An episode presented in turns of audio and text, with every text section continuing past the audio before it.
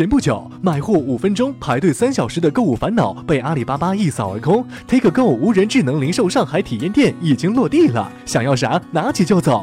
大家都爱这种来去如风的 freestyle。在惊叹这一连串的黑科技之余，也不得不感叹新零售时代真的来了。以无人零售为主的新零售革命究竟如何掀起商界飓风呢？让我们听听秦老师怎么说。各位秦朔朋友圈的网友朋友，大家好！在这个炎热的夏天，有一件事儿呢也特别特别的热门，就是无人便利店。比如说阿里巴巴旗下的这个 Take Go， 那么用你的这个手掌直接在这个入口的地方去做一个识别，你就可以进去了。然后在这个里面所有的这种行动，一个人你也看不到，但是呢，可能智能化的语音会提醒你一些产品。当所有的采购完成以后呢，你甚至都不用付款，这个时候已经走了。商业里面也没有永远的这个敌人啊，而常常是当年的敌人就会变成今天的朋友。在去年的时候呢，宗庆后还在说马云讲的这个新零售等等等等都是胡说八道，但是到今天呢，他跟马云已经正式开始合作，也就是让娃哈哈的很多的终端系统呢，要用这样的一种无人便利店，那么这样呢会提升它的这种绩效和增加它的收益。那今天呢，我们就从无人便利店来谈谈整个的新零售的商业革命。最近这个大半年时间以来啊，有三股力量呢在构成啊我们所谓的新零售。那么第一个呢，就是线上在走向线下啊。我们看到啊，亚马逊花了差不多相当于人民币九百九十多亿的这样的一种啊资金，收了一个叫 Whole Foods。我经常去美国，也经常去这个 Whole Foods。Whole Foods 在美国呢是一个以有机食品为主导的啊这样的超市，而且它的店呢基本上都开在一些消费力比较高的啊中产阶级这样的一种居住区里面。那么亚马逊收这个 Whole Foods，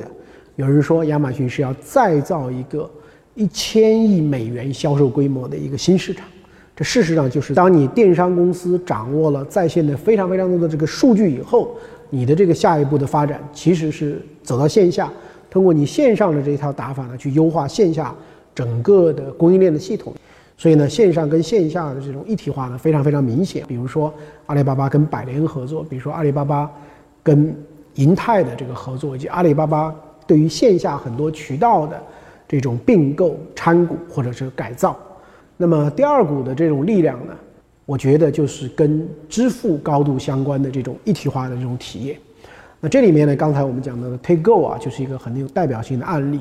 事实上，现在我们每一个人在支付宝上的账户，就相当于跟支付宝捆在一起的一个超级的这种 I D。比如说把我们的手掌，比如说把我们的血管，比如说把我们的面部的识别，甚至将来把我们的瞳孔，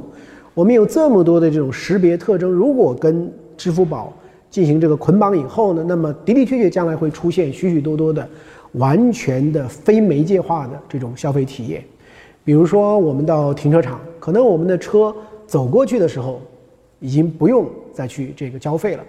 自动就扣了。比如说我们进到一个零售店里的时候，可能也不用再拿出手机去进行支付了。所以现在包括在国外有一种说法叫做你好谢谢支付宝，你只要会这几句话就行了。有人说支付宝是中国的新的这个四大发明之一，那么某种意义上都是一个超级支付工具。当它变成了一个一站式的集成服务，以及跟我们更多的身份特征相关联之后，那么它会改造许许多多的这种啊未来零售的这种体验。我觉得第三个跟新零售革命相关联的话呢，是京东的刘强东反复提出来的啊。因为我以前采访刘强东的时候，他说未来啊会成为一个共产主义的社会。那么他最近讲的比较多的话呢，认为最新出现的这种新零售革命啊是第四次的革命。之前第一次呢是百货，相当于有人跟你啊隔着一个柜台，你想买什么东西，他来提供给你。那么第二个呢是这种连锁店啊，那么连锁店呢就开始有比较强大的 I T 系统，对库存做出很精准的一些安排。那么到了第三个呢，就是超级市场，超级市场把这种购物的主导权其实给了你自己，你自己在里面去采购，然后出门的时候进行这个结算。但刘强东认为呢，最后的东西呢会回到智能化的、场景多元化的这样的一种新零售。那么，所以他给我们描绘的场景更多并不是讲到支付，而是讲到场景的多元化。比如说，你看到有一件特别好的这种衣服，你就赶快用手机一拍，这件衣服你就可以进到它的销售的页面了。比如说自己家的这个鸡肉，自己家的很多的这种蔬菜会不会过期，智能冰箱会自动的来给你做出提示和安排。那么又比如，基于你自己的这样的一种啊大数据的这个账号系统，如果这个零售商掌握了你的皮肤的特质，那事实上就要根据每一种皮肤的特质呢，来给你反向的去对生产商呢提出很多很多的要求。所以我们看到刘强东所强调的新零售革命的核心呢，其实是啊大数据，是这个智能化，是场景的这种多元化。无论是线上线下的一体化，还是超级支付工具的进一步的深化和应用，以及智能化和场景的多元化呢，其实都提醒我们，未来整个的零售业呢，可能会发生很大很大的这样的一种改变。那么现在回过头来看一下阿里巴巴旗下的这个深蓝科技所开发的无人便利店，到底会是一种什么样的体验？那么从技术的角度呢，这里面集成了像人工智能的卷积神经网络，像深度的学习，像机器的视觉的识别，像生物的识别，生物的支付，很多的都是人工智能的前沿技术。所以呢，在这里你用手掌扫描进去以后，全程对于人为的动作、商品的位置监控啊匹配。那么大数据的系统呢，还可以根据指定的条件为你推荐你想要的商品。当我们看到这些昔日的在线的互联网公司现在用这么多的集成化的这种黑科技和人工智能技术，打造了以前所无法想象的一种零售体验的时候呢，我们可以直接有一个猜想，就是我们传统的商业正在遭遇着可能第二轮的精准的打击啊。第一轮打击的时候呢，还是在线对于线下的打击。那么第二轮的打击呢，变成是互联网创造的线下体验对于传统零售商的线下体验的打击。如果这次打击也能取得成功的话，那么可以说传统的零售行业呢，它的原有形态呢几乎就要瓦解了。去年我去采访宗庆后的时候呢，他当时跟我讲，面临着这个不少的挑战。第一个呢，就是更年轻的这个消费人群啊，对于新产品的这种需求如何啊能够把握得很好，其实遇到了一定的挑战。那么第二个呢，就是渠道，啊，当年娃哈哈的渠道是非常强大的，就是通过这种联销体啊，对于全国整个的这个体系有非常好的掌控。一批商每年年初的时候，把啊一大笔定金放在娃哈哈，所以娃哈哈的这种财务呢非常非常的健康。但是这样一种联销体的庞大经销体系呢，在遇到了这种电商和渠道多元化啊更多的变化以后呢，现在也遇到了很大的这个困难，也感到这个后期乏力。所以我觉得中青路在今天能够跟这样一种无人智能的便利店合作呢，对它是有两个好处。那么第一个呢，它七千多家的经销商，如果每一家我们假定说买十台的啊无人智能的便利店来代替过去的一些这个门店的话，那么不仅减少了二批三批的这样的一种啊渠道的环节，同时呢也能够有很新的零售体验，这可能对于它的市场的这种打开是有帮助的。那么第二个呢，我觉得非常重要的是，有了这样的无人智能的这个便利店，所有的数据实时在线的话呢，那么它对于用户的需求的变化和掌握呢，也会更加精准。这样倒逼呢，对于它的新产品开发呢，也会有很大很大的提高。所以我觉得七十多岁的宗老板是看到了整个零售业未来变化的一些趋势以后呢，那么才开始跟深蓝科技的啊 Take Go 进行深度的合作的。讲到这里，可能很多朋友会问，会不会未来的无人智能便利店会代替我们现在看到了那么多的这种终端呢？啊，我个人的答案是不会的。我认为无人智能便利店呢，只是一个有效的、有益的探索和补充。我们全中国的这种终端呢，可能有啊九百万到一千万左右，当然绝大部分啊，可能有六七百万家的呢，都是这样的这种夫妻老婆店。对于一个夫妻老婆店来讲，成本非常非常的重要，而我们现在的无人智能的便利店，它要二十四小时有空调，它要有一定的前期的这种投入，要安装很多智能化的这种设施跟设备，它对于整个的网店其实都有很多的这种要求。因此，从某种意义上，很多的夫妻老婆店要想转型为这种新型的这种网店呢，其实非常非常困难的。而且，整个的互联网的基础设施的应用啊、带宽等等等等，在很多的地方呢，也不太具备这样的这个条件。所以，我觉得这种无人智能的便利店呢，可能还是在一些一二线城市的一些地标，而且周围的人流密度比较大的地方，我觉得它的整个的成本和收益的计算呢，才会是更加划算的。第二个呢，我觉得我们目前的很多的这种连锁店，比如说我们去到全家啊，有大量的食品啊，还包括很多生鲜的东西呢。那么我觉得这一类的东西呢，其实啊，并不是很适合在这种智能便利店里所陈列的。那最后呢，我相信零售的体验、杂货店的文化、面对面的这种沟通跟交流，啊，这是一个非常有人情味儿的啊这样的一种体验。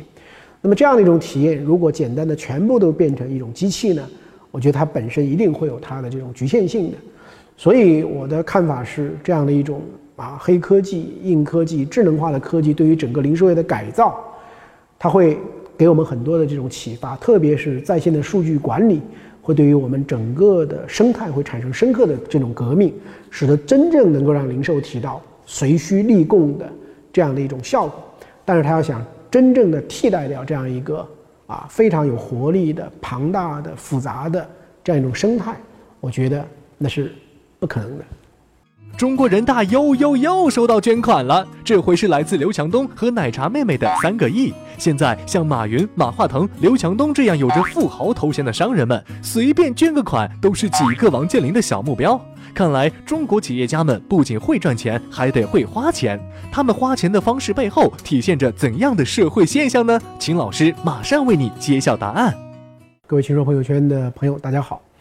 那今天这一个小小的环节呢，我想跟大家谈谈捐款的事情啊。为什么我想到这个题目呢？是不久前啊，这个中国人民大学的校友啊张磊先生，这个宣布呢要捐三个亿给自己的这个母校。那么张磊呢，我也非常熟悉，他是高瓴资本的创始人。那么他也投了像这个京东啊、蓝月亮啊、腾讯啊等等很多知名的项目。那这次捐了三个亿给他的母校。就在今年这个之前啊，另外一位这个人大的校友呢，就是刘强东，也捐了这个三个亿啊，跟奶茶妹妹一起出席了这样的一个捐款的这个仪式。所以呢，今年这个人大就流行了这么一句口号，说以后没有三个亿都不好意思给人大这个捐款。最近我看了一下啊，这个中国从二零一一年到二零一六年捐款最多的人是谁呢？马化腾。马化腾一共捐了多少钱呢？差不多一百七十二亿啊！当然，马云跟他也差不多啊。那今年呢，马云还带了十七个阿里巴巴其他的合伙人，加上阿里巴巴公司一起，给浙大医学院啊就捐了五点六亿啊。所以未来的这个捐款呢，给我的一种感觉啊，可能就像王健林先生所说的小目标了。你看，不捐以亿为计啊，可能你都不太好意思。差不多十年前，丁磊和浙大的校友段永平啊，就一起捐了四千万的美元。当然，他们在捐款的时候呢，他们也非常非常讲究技巧，就是要配比，就是我捐一块钱，学校要对等的捐一块钱。这是学习了雅虎的杨致远以前跟斯坦福捐款的模式，就我捐一块钱，你也要配一块钱，这样呢去贷款给那些啊在经济能力上啊会有一定的问题的这个大学生。那么我们刚才举了这么多的例子，想说明一个什么问题呢？我想可能是啊有三点。第一点，中国已经进入了一个你不仅要会挣钱，你还要会花钱。换言之，就是你要善用你的财富呢，去这个造福社会的这样的一个新的阶段。第二个，中国未来衡量一个人的社会声誉，可能不是看你的富豪榜的排位，而是看你在社会公益榜上的这个排位。那么第三个呢？我觉得非常有意思的是，我注意到的一个现象是，在中国那些大学毕业，特别那些名校毕业的，换言之就是说，这个知识水平更高的人，现在反而呢更愿意捐款，而且捐款呢会更加的慷慨。我觉得这也是非常非常有意思的事情。所以，中国的知名的大学呢，你们真的是有福了。提问时间到。欢迎各位圈友到秦朔朋友圈微信公众号回复提问，给秦老师留言，你将有机会在节目里听到秦老师解答你关心的话题哟。秦老师，您认为共享汽车会是一门好生意吗？啊、呃，我个人的这个呃态度呢，不是非常非常的乐观。我觉得汽车这件事情呢，并不仅仅是一个啊使用的问题，因为汽车在某种意义上，它还代表了一种啊生活的感受，它也代表一种所有的状态。因为这种啊驾乘的这样一种这种自由的这种状态，比简单的啊只是这个啊租一辆车，这个还是不一样的。秦老师，您认为学历这件事还重要吗？我不知道你说的这个学历呢，是力量的力还是历史的力？啊，如果是力量的力，我相信大家都没有任何的这个疑问，永远我们都是需要学习的这个能力啊，啊，如果说你是指着一个啊国家授予证书的这样一种学历式的这种教育呢，啊，我个人的认为呢，还是啊会非常非常重要的，啊，因为我们现在大家经常说这个这个美国有很多这个辍学的人，但是你看一看啊，无论是扎克伯格，无论是比尔盖茨，无论是这个啊，乔布斯首先都是在名校里面，啊，而且最后他们也获得了名校给予的名誉的一个证书。所以我觉得接受什么样的教育，而且在这个学校里面跟什么样的人打交道，有什么样的这种啊，这个 network 就这种网络的一种关系的存在，我觉得这个对一个人成长的啊是非常非常重要的。秦老师，请问如何找到职场中的贵人？呃，我觉得所谓职场中的这个贵人呢，可能分成两类啊，一类呢往往是你的这个上司啊，第二类的话呢，我以前曾经举过一个例子，就我以前的这个同事啊，我们啊当时第一财经的这个电视的总监，他就把那些啊他认为比较重要的啊一些上级啊，专门是有一个这个名单，他每年啊逢年过节都会跟他们这个啊微信啊、短信啊啊寄一个这个小礼品，什么茶叶等等等等。你用尊敬的态度重要的，他就会成为你的贵人。重要的人你不理不睬，你会觉得无所谓，那么他就不可能跟你发生连接，成为你的贵人啊。那么第二类的话呢，就是说能够帮到你的啊，能够跟你互补，甚至可能就是你上铺的这个兄弟，或者说你这个啊隔壁的一个寝室的一个同学。所以对于这一类的话呢，我觉得一定不能有非常功利的这种心态。所以我觉得呢，应该是用非常这种善良啊，而且要多多这个助人。你多多助人呢，说不定你助到的那个人，将来有可能成为你的这个贵人。